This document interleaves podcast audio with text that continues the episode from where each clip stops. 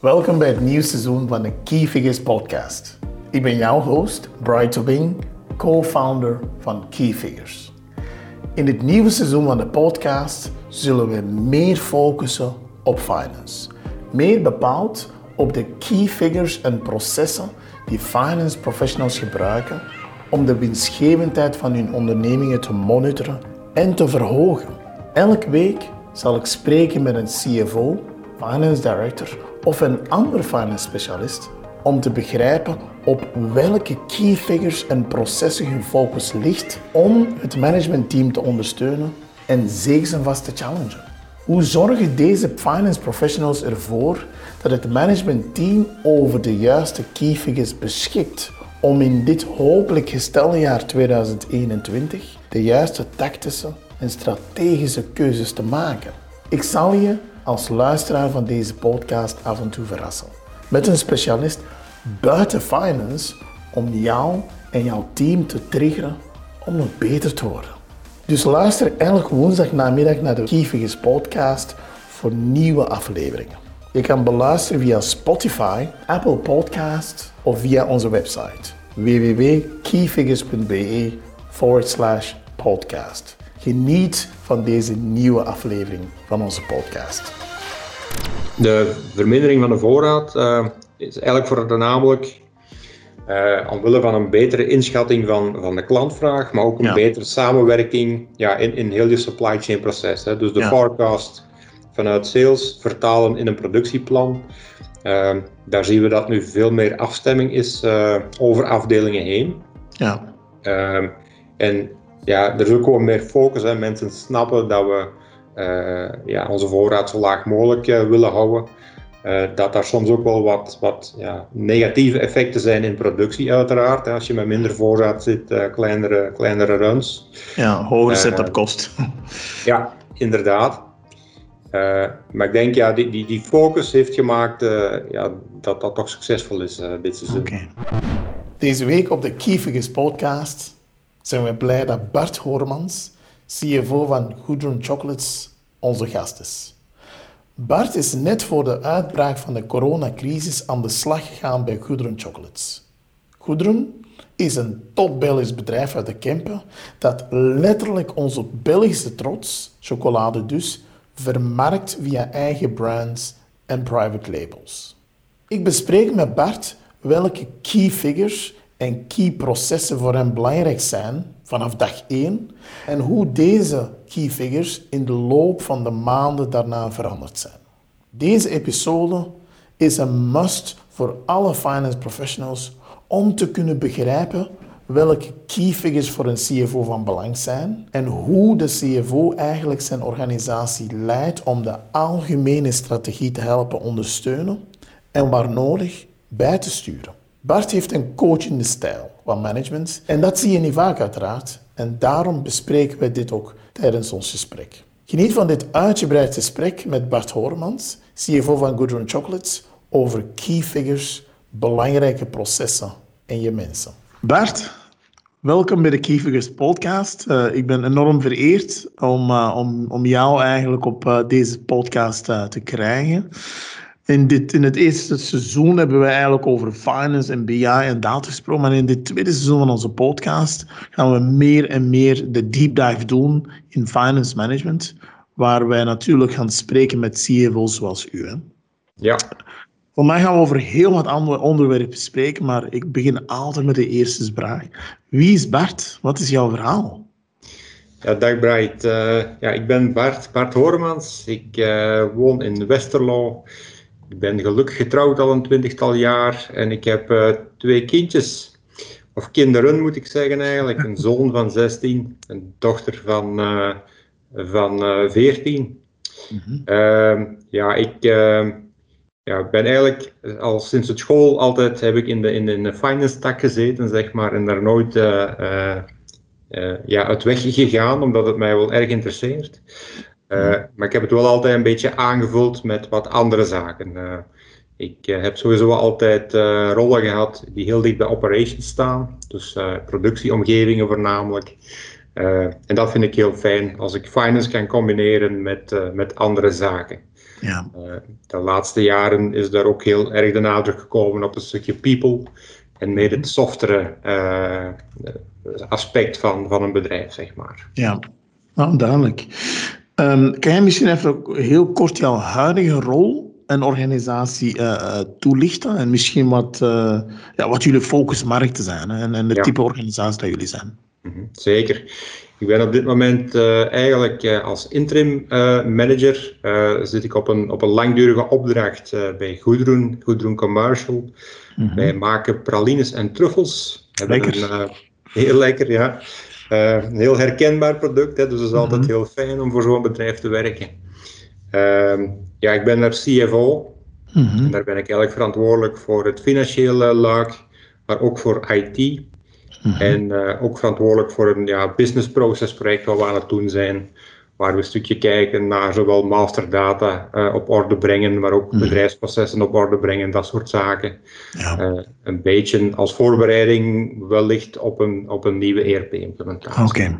okay, daar komen we misschien straks op terug. Hè? Um, je zei dus, je, je bent in deze rol um, ja, niet zo lang als ik het goed begrepen heb. dan vraag ik me altijd af hoe, hoe zijn de eerste 90 dagen geweest als CFO? Je krijgt een nieuwe verantwoordelijkheid. Kan je dat misschien even toelichten uh, voor ons? Zeker. Ja, ik ben inderdaad nog niet zo lang aan de slag bij Goederen. Ik ben uh, eigenlijk 1 maart begonnen. Mm -hmm. uh, Volop en, in COVID. inderdaad, ja. Dus dat typeert ook, denk ik, mijn eerste 90 dagen. Ik, ik ja. weet nog, toen ik vertrok op mijn vorige bedrijf, kreeg ik van een van mijn collega's het boek, hè, First 90 Days. Mm -hmm. Wel gekend managementboek. Klopt. Waar, uh, ja, waar ik in begonnen ben met lezen en waar je dan probeert je wat voor te bereiden hè, vanuit de theorie. Maar dan begin je bij een bedrijf en dan uh, breekt corona uit. Uh, dus ik heb dat boek snel aan de kant gelegd, moet ik zeggen. want ik werd er gewoon ja, ingegooid. Hè. Het was een beetje pompen of verzuipen in het begin. Ja ja, om, omwille van ja, het thuiswerken. Hè, dus het is sowieso al moeilijk om dan die connectie te maken. Klopt. Uh, we hebben ook een, een, een dochterbedrijf in Polen, hè, wat, wat, ja, waar we gelukkig de eerste week van maart al naartoe geweest zijn, zodanig dat ik die mensen en dat bedrijf toch, toch eens uh, een beetje gezien heb. Mm -hmm. uh, want wij hebben een boekjaar wat, wat eindigt eind april. Oké. Okay. Dus dat wil ook zeggen dat ja, vanaf 1 maart we eigenlijk onmiddellijk met de budgetoefening moesten beginnen voor het volgende fiscale jaar. Uh, en dat was niet ja, gewoon een copy-paste van het vorige budget, om, ja, sowieso omdat je met corona zit. En het is heel lastig om, om in te schatten van wat gaat de impact zijn. Mm -hmm. Zeker omdat je in een business terechtkomt die voor mij heel nieuw was. De voeding en, en, en de chocolade. Uh, ja, en daarboven dat we ook met de banken bezig waren met een stukje herfinanciering. Wat sowieso wel lastig was uh, in, in volle corona-uitbraak, maar die toch ook wel net iets meer verwachten dan gewoon ja, een, een regulier budget. Ja. Dus ik moet zeggen dat ik de eerste, ja, in ieder geval de eerste 60 dagen heel erg bezig geweest ben met, met het opmaken van plannen naar de toekomst toe. Uh, ja, waar we toch een aantal ja, redelijk verregaande uh, beslissingen hebben moeten nemen. Mm -hmm. En dat dan met heel weinig input, omdat je nog maar net bij zo'n bedrijf bent. Ja. Dan ben ik toch wel heel blij als we nu kijken dat die plannen toch wel ja, ons in de juiste richting brengen en dat het toch allemaal lijkt uit te komen. Dus uh, ja, heel, heel hectisch zou ik zeggen hoe mijn eerste 90 dagen waren. Heel, heel druk. Mm -hmm. uh, maar dat maakt ook, ja, als je er onmiddellijk wordt ingegooid, uh, ja, dat je ook heel, heel snel heel veel kennis opdoet van het bedrijf. Ja, ja. oké. Okay. Uh, nu Bart, deze podcast heet niet voor niet Key Figures. Um, ik geloof echt wel dat um, een, een, CFO, een finance director, ik noem een, een, een finance kapitein, ja, heel wat balletjes in de lucht uh, moet houden. Hè? En, ja. en, de enige manier om dat goed te doen is door heel strak afgeleide key figures te hebben waar jij naar kijkt, net zoals een piloot eigenlijk.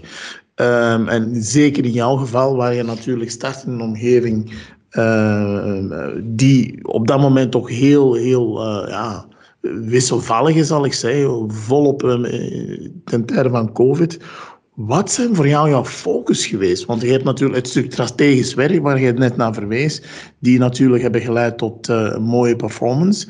Maar eens dat je er start, zijn er toch bepaalde key figures waar je zegt, oké, dit wil ik zien, dagelijks, wekelijks, uh, maandelijks bijna. Hoe, hoe, hoe pak je dat aan? Hoe ben je eraan begonnen? Ja, dat klopt. En dat was in, in dit geval dan ook weer een stukje gerelateerd aan COVID, maar ook een stukje aan de, aan de seizoensgebondenheid van de business. Hè. Mm is, is, is het topic is cash. Uh, ja. we zitten in een business waar we eigenlijk beginnen te produceren in, in maart, april. Uh, en waar het geld van de klanten pas begint binnen te komen in september, oktober. Hè, omdat het heel erg gebonden is rond de eindjaarsfeesten. Ja. Uh, dus dat wil zeggen dat, dat cash is gewoon cruciaal. Hè. Je moet zorgen dat je uh, die periode kan overbruggen. En op het moment dat het geld dan effectief binnenkomt, ja, er ook verstandig mee omspringt, zodanig dat je ook het volgende seizoen weer door kan. Dus uh, cash is iets wat ik, uh, ja, in ieder geval op weekbasis maak ik, uh, maak ik mijn cash forecast. Dat is ook iets waar ik zelf doe, heel bewust. Oké. ook omdat het mijn eerste jaar daar is, wil ik, wil ik heel goed begrijpen wat er allemaal speelt op dat gebied. Wanneer welke uitgaven en inkomsten te verwachten zijn. Ja, om, misschien als ik, omdat ik, ik wil het misschien heel kort houden. In cash zit heel wat. Hè? Als je daarmee bezig bent, komen heel veel elementen samen. Dus ik vind het heel slim dat jij beslist om het zelf te doen. Uiteraard zul je de nodige ondersteuning krijgen van jouw team, maar door het toch wel naar je, naar je toe te trekken, um, ga je de volledige value chain, de order-to-cash proces, op een heel goede manier uh, inzichtelijk krijgen. Hè? Absoluut. En, en, en uh, ja, cash is, is vaak ook een stukje een, een, een voorspel, of heeft een voorspellende factor. Hè. Ik, uh, mm -hmm. ik merk bijvoorbeeld als ik kijk naar de, naar de intercompany cashflows, mm -hmm. ja, dan weet ik al of er ergens problemen zijn bij een van de dochters. Of dat ze, okay. niet, of ze hun budget niet kunnen, kunnen waarmaken of wat dan ook. Uh, dus vandaar is die cash inderdaad, het is, het is heel breed, hè. het laat heel veel zien van je bedrijf. Mm -hmm. En, en ja, in, in, in een coronajaar en in een, in een zo seizoensgebonden uh, uh, business is het gewoon het meest cruciaal. Uh, daarom kijk ik ook wekelijks bijvoorbeeld naar de openstaande klanten, hè, want dat is uiteraard... een voorbode. de, de voorbode, dat klopt. ja, en als klanten niet op tijd betalen, ja, dan, dan dat zorgt uiteraard voor problemen achteraf. Ja. Dus daar spelen we ook heel kort op in. Oké. Zijn er andere key figures waar jij zeker de eerste uh, 60, 90 dagen nog veel meer uh, hebt ingezet en, en, misschien daarna ietsje minder? Um... Um, ja, waar ik ook heel veel naar kijk, uh, of wij, wij als bedrijf eigenlijk veel meer nu dan in het verleden, is naar onze voorraadniveaus. Ja. dus ik kijk, uh, maar dat doen we dan op maandbasis. Kijken we eigenlijk naar de voorraadniveaus ten opzichte van het voorgaande jaar. En we zetten daar dan ook de sales bij, hè, zodanig dat we zien van oké, hoe is die trend. Klopt. Uh, uiteraard, als je heel veel meer, meer, verkoopt, zou het ook logisch zijn dat je voorraad misschien in sommige momenten wat hoger is. Hè. Dus, dus die, uh, uh, die afweging, die verhouding, die, die maken we zeker. Mm -hmm. voorraad is trouwens ook niet enkel belangrijk om, omwille van cash, maar in onze business ook omwille van risico op, op potentiële obsolete stocks. Hè. Als, aangezien je met seizoensproducten zit, als die ja, niet verkocht zijn, zeg maar, uh, voor kerstmis of wat dan ook, ja, dan, dan ben je bijna zeker dat je een deel van je stok moet gaan vernietigen. Ook omdat je met, met houdbaarheidsdatums zit. Dus uh, cash en voorraad uh, ja, zijn zaken die, die toch wel de grootste focus hebben. Ja, ja. oké, ik ben mee. Dus dat betekent eigenlijk voor jou um, um, toch helemaal in het begin cash uh, openstaande uh, klanten voor een, een voorraad. Dat zijn eigenlijk de key figures waar je eigenlijk enorm veel naar, naar, naar kijkt. Ja. Um, is dat na verloop van tijd veranderd? Um, nee, ja, een klein beetje, omdat we zien dat, dat de voorraad uh, ja, positief geëvalueerd is. Hè, dus dat we die voorraadniveaus aanzienlijk lager krijgen dan vorig jaar. En dan weet je van oké, dat is iets wat we beter in controle hebben en dan laat je dat ook een beetje los. Uh, uiteraard blijf je dat monitoren, uh, maar dan toch met iets minder, uh, met iets minder focus op dat moment. En, en, en die vermindering komt door een betere conversie van, van, van order to cash? Of hoe, hoe, hoe, hoe, hoe komt dat? De vermindering van de voorraad is eigenlijk voornamelijk uh, omwille van een betere inschatting van, van de klantvraag, maar ook een betere samenwerking ja, in, in heel je supply chain proces. Hè. Dus de forecast vanuit sales vertalen in een productieplan. Uh, daar zien we dat nu veel meer afstemming is uh, over afdelingen heen. Ja. Uh, en ja, er is ook gewoon meer focus. Hè. Mensen snappen dat we uh, ja, onze voorraad zo laag mogelijk willen houden. Dat daar soms ook wel wat, wat ja, negatieve effecten zijn in productie, uiteraard. Als je met minder voorraad zit, kleinere, kleinere runs. Ja, hogere setup kost. ja, inderdaad. Uh, maar ik denk, ja, die, die, die focus heeft gemaakt uh, ja, dat dat toch succesvol is uh, dit seizoen. Oké, okay. oké.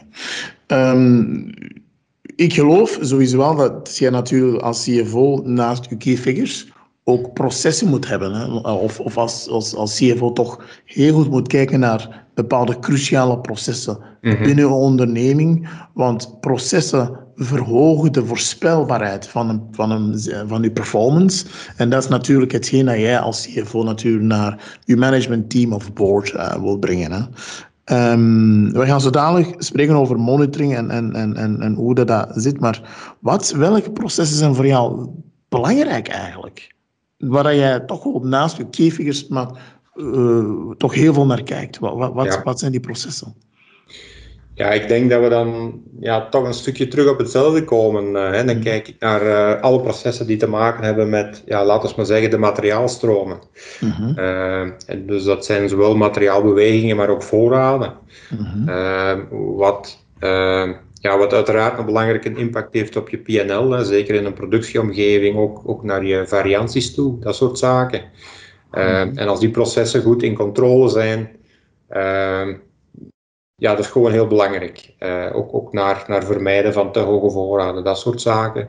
Mm -hmm. uh, daarnaast vind ik het ook wel belangrijk om het uh, eh, AR-proces, accounts receivable, heel goed te monitoren. Als wij zorgen dat onze facturen tijdig en accuraat naar onze klanten gaan, is de, is de kans op, op correcte betaling ook al veel groter.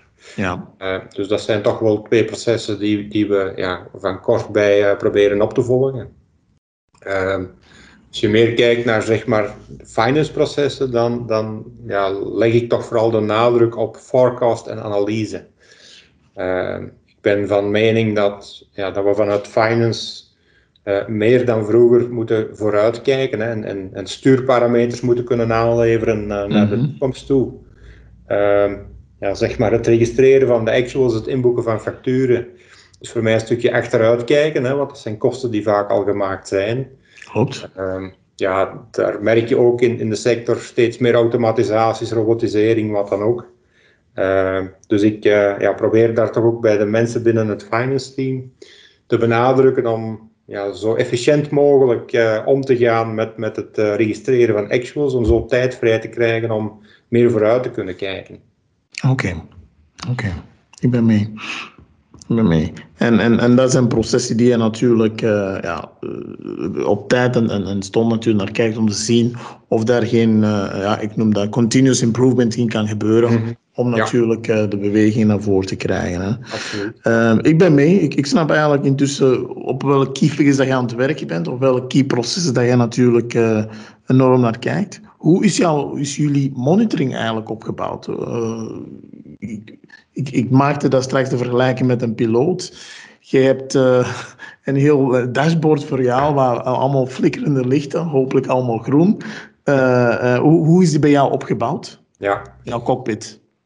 Um, ja, dat is momenteel nog, nog heel veel um, in Excel. Mm -hmm. um, wij, wij hebben een ERP-pakket wat ja, ik denk een stukje een combinatie van, van niet ideaal is opgezet. En anderzijds denk ik dat er mogelijk te weinig kennis is binnen het bedrijf om er, om er uit te halen wat er precies in zit. Maar dat maakt dus dat er heel veel uh, downloads naar Excel gebeuren. Mm -hmm. Dat we vanuit Excel uh, rapporteren, een stukje proberen te analyseren.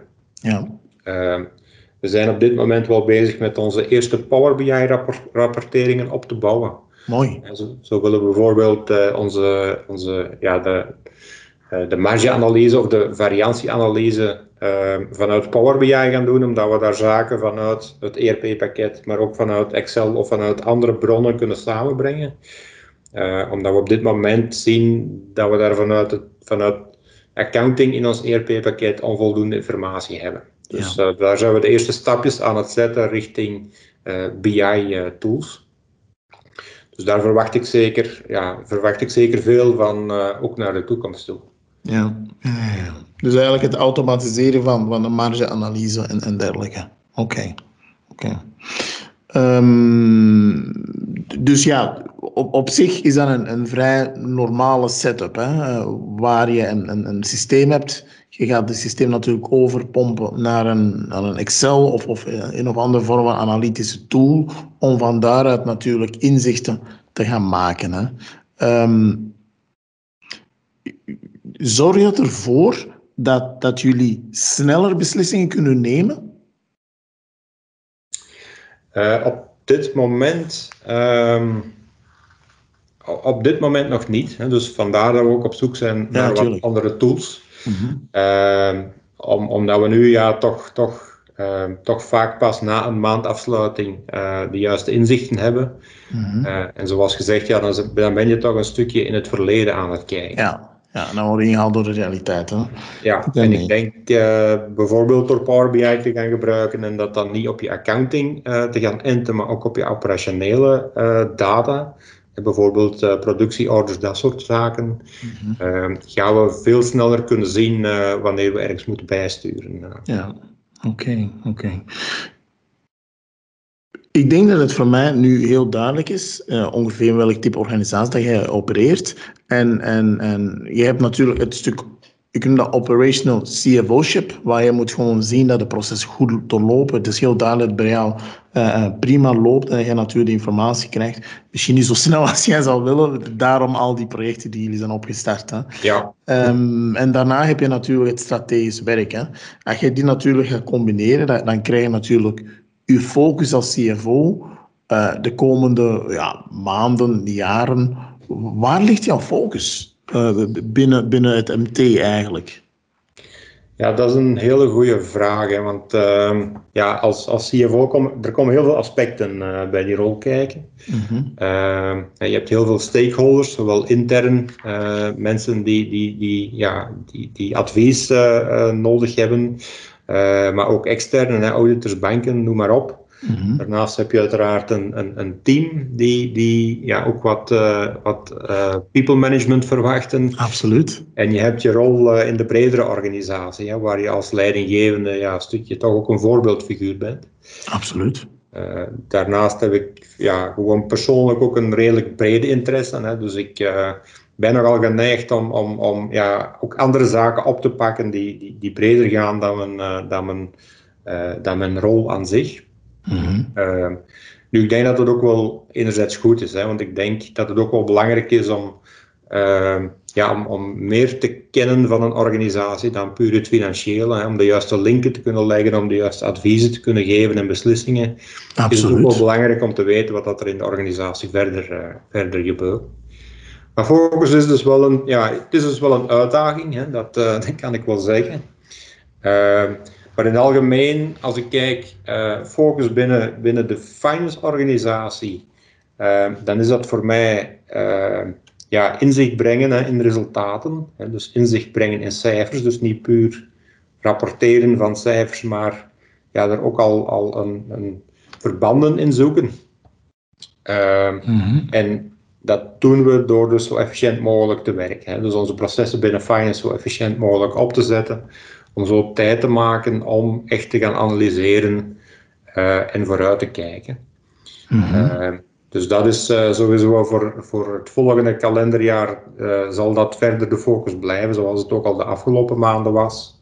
Ik denk op, op organisatieniveau ja, is, is, is denk vaak het profiel van de CFO, en, en dat geldt ook in mijn geval, uh, is het een beetje het aanbrengen van structuur en zorgen dat strategische plannen die gemaakt worden, dat die ook uitgevoerd worden.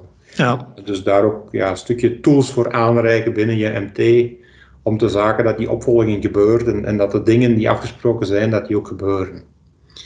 Uh, dus uh, dat is ook zeker een, een, een, focusgebied voor mij voor de volgende maanden.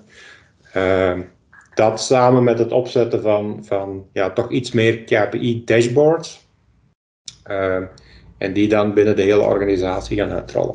Ja, ja, inderdaad. En, en hoe, hoe, zorg je eigenlijk voor dat ja, al, al die, die zaken die als het ware op je KPI gaan komen, of al de key waar je enorm voor mee bezig bent, uh, dat die natuurlijk ook gedragen wordt hè? Uh, door jouw team. Want uh, die zijn natuurlijk bijzonder belangrijk. We komen zelfs al op het stuk people's management. Maar hoe zorg je ervoor dat er een draagvlak ontstaat ja. voor, voor dergelijke zaken? Ja, dat is een heel, een heel belangrijk aspect inderdaad. Uh, en, en daarom kan je niet vanuit finance eenzijdig gaan bepalen van oké, dit zijn onze KPI's en we gaan ze zo rapporteren. Mm Dat moet echt gedragen worden door, uh, ja, door de mensen. Uh, en ja, ik vind het soms een beetje verbazingwekkend, maar wat je ziet in, in heel veel bedrijven toch nog, is dat stap 1 is gewoon transparantie in resultaten geven naar de mensen toe. hoeveel hoeveel mensen werken er niet in een finance team in, in, in KMO in, in, in België, die eigenlijk niet precies weten wat bijvoorbeeld EBITDA wil zeggen. Uh, laat staan dat ze weten uh, hoe het bedrijf op dat gebied ervoor staat. Hè. Mm -hmm. dat, dat, dat merk ik toch nog heel vaak. Hè. Mensen ja, doen hun eigen taak.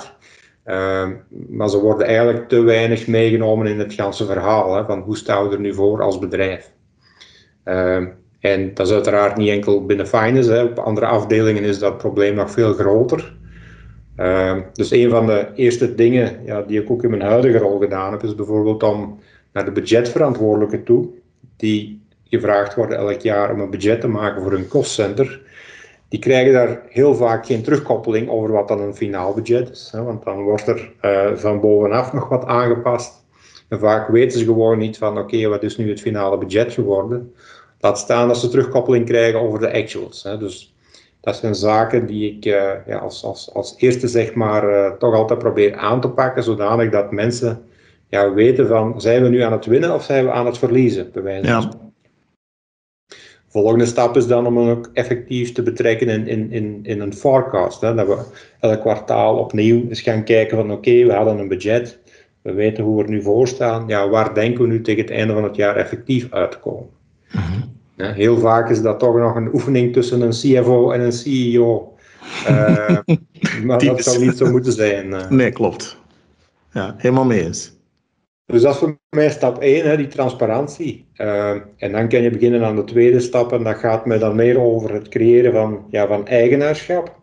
Mm ja, daar denk ik dat een, ja, dat een heel goede heel goede manier om dat te doen uh, is om je bedrijfsdoelen te gaan uh, ja, uitrafelen, te gaan cascaderen tot op uh, ja, bijna individueel niveau, hè, tot op de werkvloer zodanig dat elke afdeling weet van oké, wat zijn nu onze KPI's om bij te dragen aan de bedrijfsdoelen.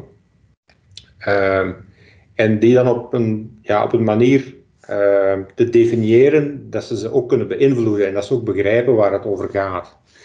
Uh, als je tegen een, een, een, een operator aan een productielijn spreekt over OEE, ja, dat zal hem of haar waarschijnlijk heel weinig zeggen, terwijl dat, dat wellicht wel een KPI is die je op bedrijfsniveau hebt.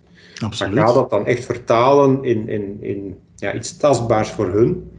En dat ze weten van oké, ik moet deze, deze shift zoveel stuks maken, of ik moet, als ik een, een overgang heb tussen twee producten, dan mag mij dat uh, een half uur tijd kosten. Ik geef maar voorbeelden. Mm -hmm. Dat zijn zaken ja, die, mensen, die die mensen zelf kunnen beïnvloeden. Uh, en door een stukje die cascadering te maken en hun de link te laten zien van oké, wat doe ik nu elke dag hier uh, en, wat, en hoe draag ik dan bij aan de doelen van, de, van, de, van het bedrijf. Uh, ja, dat, dat geeft ook een soort van uh, ja, een, een purpose, hè, een doel voor die mensen. Ja. En dat, dat werkt altijd motiverend. Ja. Ik geloof je ook dat de, de, de, de, rol van een CFO ook is om een dergelijke change proces um, te helpen initiëren in een organisatie. Ja. Oké. Ja, ik, ik, denk dat dat, uh, ja, dat, dat heel vaak uh, toch de rol is van, van de CFO of vanuit finance, om, om inderdaad ook mee die vertaling te helpen maken. Ja. Uh, en, en niet alleen maar te zeggen van oké, ja, dit zijn voor het bedrijf de vijf of de zes belangrijkste KPI's. Ehm, en, en, daar dan, ja, en, en daar houdt het dan op. dat, dat werkt niet in mijn optiek. Ja, ja. Wij zijn aanbeland bij een belangrijk topic, hè? dat is het stuk people's management. Hè? Hoe, hoe, hoe kijk je daar tegenaan? Ja, dat, uh, ja, ik denk zoals ik in de inleiding al zei, is dat uh, ja, toch een van de aspecten die, die nu sinds een aantal jaren, uh, ja, denk wel mag zeggen, een passie is geworden. Mm -hmm. ik had dat eigenlijk nooit echt van mezelf zo gedacht, hè, omdat je toch altijd binnen, binnen een, een, een finance gebied zit. Ehm, ja, waar men al snel vooroordelen heeft van oké, dat zijn mensen die graag met cijfers werken en dus niet graag met mensen. Mhm. ik, heb, uh, ik heb nu ontdekt dat het allebei kan, hè, dus dat je zowel graag uh, met cijfers als met mensen uh, wil werken. Ehm, ja, en, en ja, ik, ik vind het gewoon super belangrijk. Ik denk, ja, mensen, mensen maken een bedrijf hè, en met, met de juiste motivatie voegen mensen veel meer waarde toe dan wanneer ze tegen hun zin moeten komen werken. Voor mij is het ook een, een, stukje, een van de elementen zeg maar, van, van de, ja, de corporate social responsibility. Hè? People, profit, planet. Uh, people mm is daar zeker een belangrijk deel van. Ehm, dus ik denk dat je als bedrijf een stukje ehm, ja, de plicht hebt om je mensen te helpen ontwikkelen. Ehm, en ik denk dat dat niet alleen de goede komt van het bedrijf, maar dat het ook, die mensen nemen dat ook mee naar, naar thuis, naar hun privé-situatie, naar hun rol in de gemeenschap. Uh, men spreekt uh, tegenwoordig wel eens vaker over een stukje de burgerzin van de werknemer in het bedrijf. En daar wordt dan wel eens over geklaagd en dat die er niet is of, of niet voldoende. Ja, ik denk dat bedrijven daar eigenlijk ook zelf een, uh, een rol in moeten spelen, uh, die mensen een stukje te ontwikkelen op dat gebied, zodanig dat ze die burgers niet enkel binnen een bedrijf opnemen, maar ook in, in, de, in de bredere gemeenschap. Ja. Uh, dus daarom vind ik people management ja, echt, echt cruciaal. Wat, wat, is jouw filosofie rond people's management? Hoe, hoe, hoe, kijk je daar tegenaan, heel concreet, naar, naar jouw mensen toe binnen, binnen Goederen? Ehm, ja, dat is uiteraard een, een, hele, een hele brede vraag. Hè. Ja, hoe kijk ik daar tegenaan, uh, naar people management? Daarmee bedoel ik, volg je een bepaalde filosofie? Als je over people's management? Ik volg hier een bepaalde filosofie. Ik, uh, ja, ik, ik, ik denk dat, dat het gewoon belangrijk is om, om mensen uh, van, vanaf de eerste dag, zeg maar, dat ze bij, bij een bedrijf beginnen tot de laatste dag, hè, daar heb je verschillende fases uh, en dat je die als bedrijf allemaal zo goed mogelijk invult. Uh, zelf ben ik iemand die, uh, ja, die eerder coachend leiding geeft. Hè. Ik heb mhm. ook coachingsopleiding gevolgd, daarom een stukje, om, om mensen goed te kunnen begeleiden omdat ik vind dat het belangrijk is dat mensen uh, ja, een stukje ownership nemen, hè, dus zelfstandig uh, tot oplossingen komen. Mm En dat ja, kan in mijn beleving het beste op een toch eerder coachende manier. Ehm, dus ik ben niet iemand die, die mensen die honger hebben vis geeft, zeg maar, maar ik, ik leer ze liever vissen zodanig dat ze zelfredzaam zijn. Absoluut. Daar vergelijk ik het een beetje mee. Ehm, en ik probeer dat ook, ook met mijn medewerkers te doen. Uh, om een stukje de tools te geven om, om, om, ja, om meer zelfstandig te worden, om, om zelf beslissingen te kunnen nemen uh, en dat soort dingen. Ehm, ja, ik denk ook dat, dat die rol naar de toekomst toe, als je kijkt wat dat er allemaal ook binnen finance staat te gebeuren, hè, met, met artificial intelligence en robotisering en dat allemaal, dat het heel erg belangrijk wordt dat mensen uh, ja, daar hun eigen rol in gaan vinden en dat mensen zelf uh, een stukje zelfstandig worden. Hè, die data die die, die, die, die uh, robots uh, genereren, zeg maar, dat ze die zelf kunnen interpreteren. Mm -hmm. en ik denk dat dat ook onderscheid gaat maken tussen de succesvolle en de niet succesvolle bedrijven naar de toekomst toe. Ehm, zij die, die ja, meer die, die, dat menselijke in die organisatie kunnen brengen. zodanig dat mensen juist interpretatie kunnen doen van de data. Uh, ja, dat worden volgens mij de meest succesvolle bedrijven in de toekomst. En daar is people management een, een heel uh, belangrijk deel van. Ja, ja.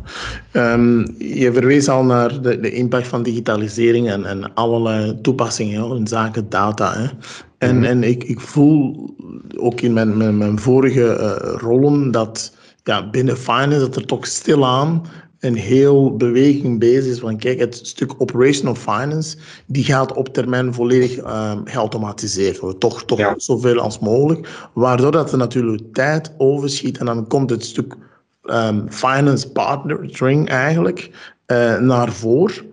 Maar niet alle finance mensen zijn natuurlijk um, daar van eerste instantie voor gemaakt om dat stuk um, heel uh, extravert naar mensen naartoe te gaan, te gaan overtuigen of, of een bepaalde uh, project of een traject in te stappen.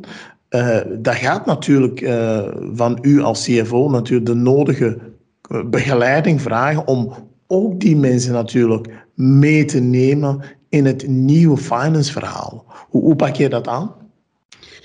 Ja, dat klopt. Hè. Dus, dus dat zal zeker een uitdaging zijn voor, voor veel finance mensen, hè, die, die, die, uh, die kentering zeg maar, die bezig is. Mhm. uh, en dat zal, niet, dat zal nog niet voor morgen zijn. Hè. In de grote bedrijven uh, ja, speelt dat al volop. In kleinere bedrijven is, dat, is dat vaak nog niet aan de orde. Mhm. Maar dat zal heel snel evolueren.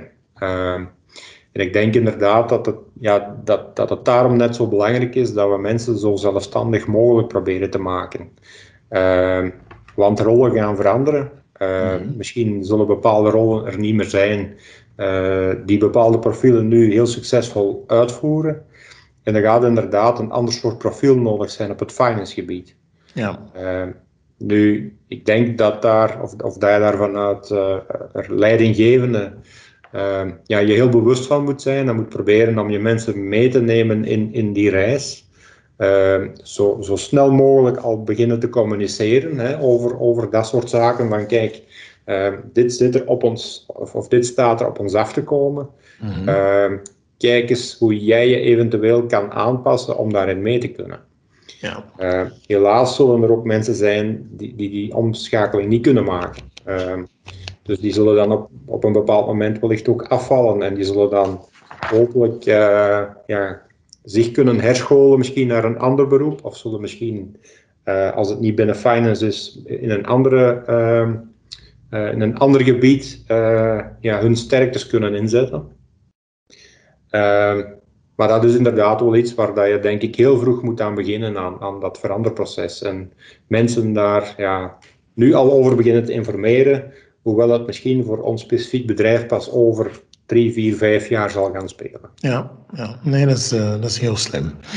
Um, empathie is iets dat heel belangrijk is. Hè? Om, om, om in, binnen het change management, ik denk, uh, heel goede stappen te maken. Um, ik weet dat, dat dat iets is dat, dat voor jou heel belangrijk is. Hoe zie je eigenlijk empathie binnen, binnen finance als vak, maar misschien nog veel belangrijk binnen finance management misschien, mhm. om het duidelijk te maken. Ja, ik, ik denk, uh, ja, de boekhouder van vroeger, hè, dat is een, een bijna uitstervende soort, hè, die, uh, die, die enkel uh, de factuurtjes boekte en, en, en niet van zijn stoel kwam, zeg maar. Je, je hoort toch meer en meer over een finance business partner. Hè? Je hebt de mhm. term net zelf ook al genoemd. Mm -hmm. uh, ja, en dat is toch een heel ander profiel. Ehm, en dan is het inderdaad belangrijk ehm, ja, dat je met mensen kan communiceren, dat je op, op, een, op, een, uh, op eenzelfde hoogte kan komen met, uh, uh, met die mensen in een organisatie. Hè. Ik denk de tijd dat we, dat we beslissingen konden nemen uit onze ivoren toren, ja, die is wel voorbij, denk ik, vanuit finance. Dus je moet echt... Gelukkig. gelukkig, ja. Dus je moet echt ja, de vloer op, met mensen gaan spreken. Uh, ja, de processen uh, snappen waar zij mee bezig zijn. Uh, en ja, je gaat die processen niet zelf uitvoeren, dus je moet gewoon heel goed kunnen luisteren, ook met de mensen die de processen wel uitvoeren. Ja. en hoe beter je kan luisteren, ja, hoe sneller je ja, ook, ook een stukje kan, kan, kan ondervinden van oké, waar zit hem dan net die, waar zit hem nu de sleutel naar verbetering? Of, of mhm. welke knoppen hebben we hier om aan te draaien? Dus daarom is het gewoon heel belangrijk om, om, om jezelf ook een stukje te kunnen verplaatsen in die persoon. Ik denk, uh, ja, als je een advies geeft wat, wat voor de ontvanger een stukje wereldvreemd lijkt, hè, van oké, er komt weer iemand aan die niet weet waar, waar, waar hij of zij over spreekt, ja, dan gaan ze niks doen met jouw advies. Hè. Dat wordt meteen in de wind geslagen. Dus je moet dat ook echt kunnen, kunnen brengen vanuit, uh, ja, vanuit de ontvanger. En daarom is het gewoon super belangrijk om, om uh, ja, niet alleen vanuit je eigen hokje te denken of vanuit je eigen denkwereld, maar echt die vertaling te kunnen maken naar, uh, ja, naar de persoon die daar je tegenover je hebt. Ja. Uh, een ander puntje, denk ik, uh, is dat ja, die mensen die het werk uitvoeren, daar zit vaak zoveel kennis in uh, en die hebben zoveel goede ideeën. Heel vaak komen die er niet uit. Ehm, dus ook daar denk ik, hoe meer empathie je aan de dag kan leggen, hoe beter je ook daar die, die, ja, die, die kennis een stukje kan onderscheppen, die ideeën kan omzetten, uh, die mensen kan motiveren om er wat mee te doen met die ideeën die ze hebben. Uh, en zo ook weer een stukje die, die, ja, die continuous improvement uh, in gang kan zetten. Ja. ja. en als ik daar nog een laatste puntje naar mag toevoegen, dan denk ik ook, hè, ja, we spreken steeds meer en meer over innovatie ik denk in de wereld waar we in zitten of, of waar we naartoe evolueren, hè, waar innovatie toch cruciaal wordt om te, om te kunnen blijven overleven. Hè. Je moet je als bedrijf om de zoveel jaar opnieuw uitvinden, zeg maar. Uh, ja, daar moet finance een andere rol hebben. Hè. Vroeger was, was, was, was finance degene die, die zorgde dat, er, ja, dat, dat alle risico's zeg maar, uh, uh, gemitigeerd werden. Ja. Maar dat kan niet meer in deze omgeving. Hè. Je moet nu, om succesvol te kunnen zijn, moet je risico's kunnen nemen. Uh, je hebt vaak nog geen data, hè, want het is iets nieuws wat je aan, aan het ontwikkelen bent. Uh, dus je kan je niet baseren op historische gegevens. Dus om dan de juiste keuzes te kunnen maken, denk ik ook dat het heel belangrijk is dat je die empathie aan de dag kan leggen. Dat je je kan inbeelden van oké, dit product, hoe gaat dat in een markt ontvangen worden? Of ja, de mensen die mij hier nu komen vertellen dat, dat hun idee het meest succesvol is, ja, dan moet je een stukje kunnen, uh, ja, een stukje kunnen doorprikken of een stukje kunnen, uh, jezelf in kunnen vinden. Om op die manier uh, ja, niet de risico's te vermijden, maar, maar, maar meer naar berekende risico's te gaan. en daar denk ik dat die, ja, dat die empathie ook naar de toekomst toe ja, nog belangrijker gaat worden. Oké.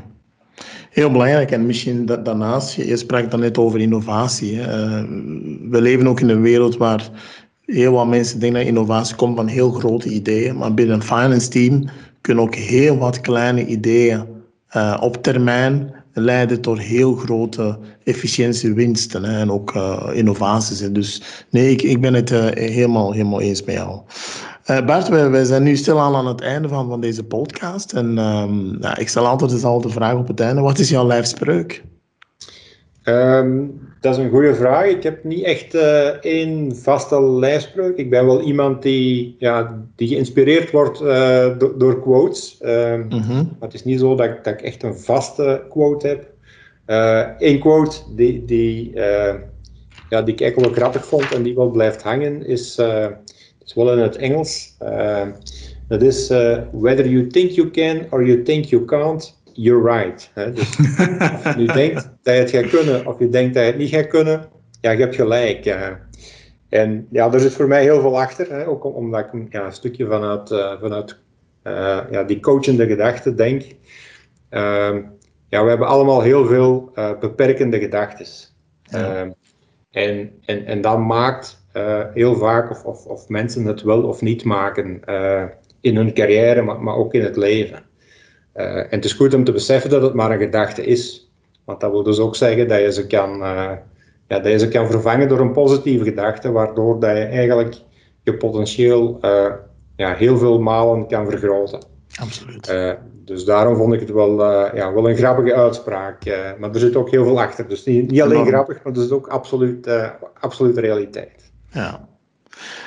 Bart, ik ben u bijzonder dankbaar voor uw tijd. Uh, ik vond het heel, heel leerrijk. Uh, toch over heel wat belangrijke zaken kunnen spreken. Van, van de key figures tot de, de key processen. En dan ja, eindig met de key mensen. Hè. Dat, is, dat, ja. dat is een beetje waar het over gaat. Hè.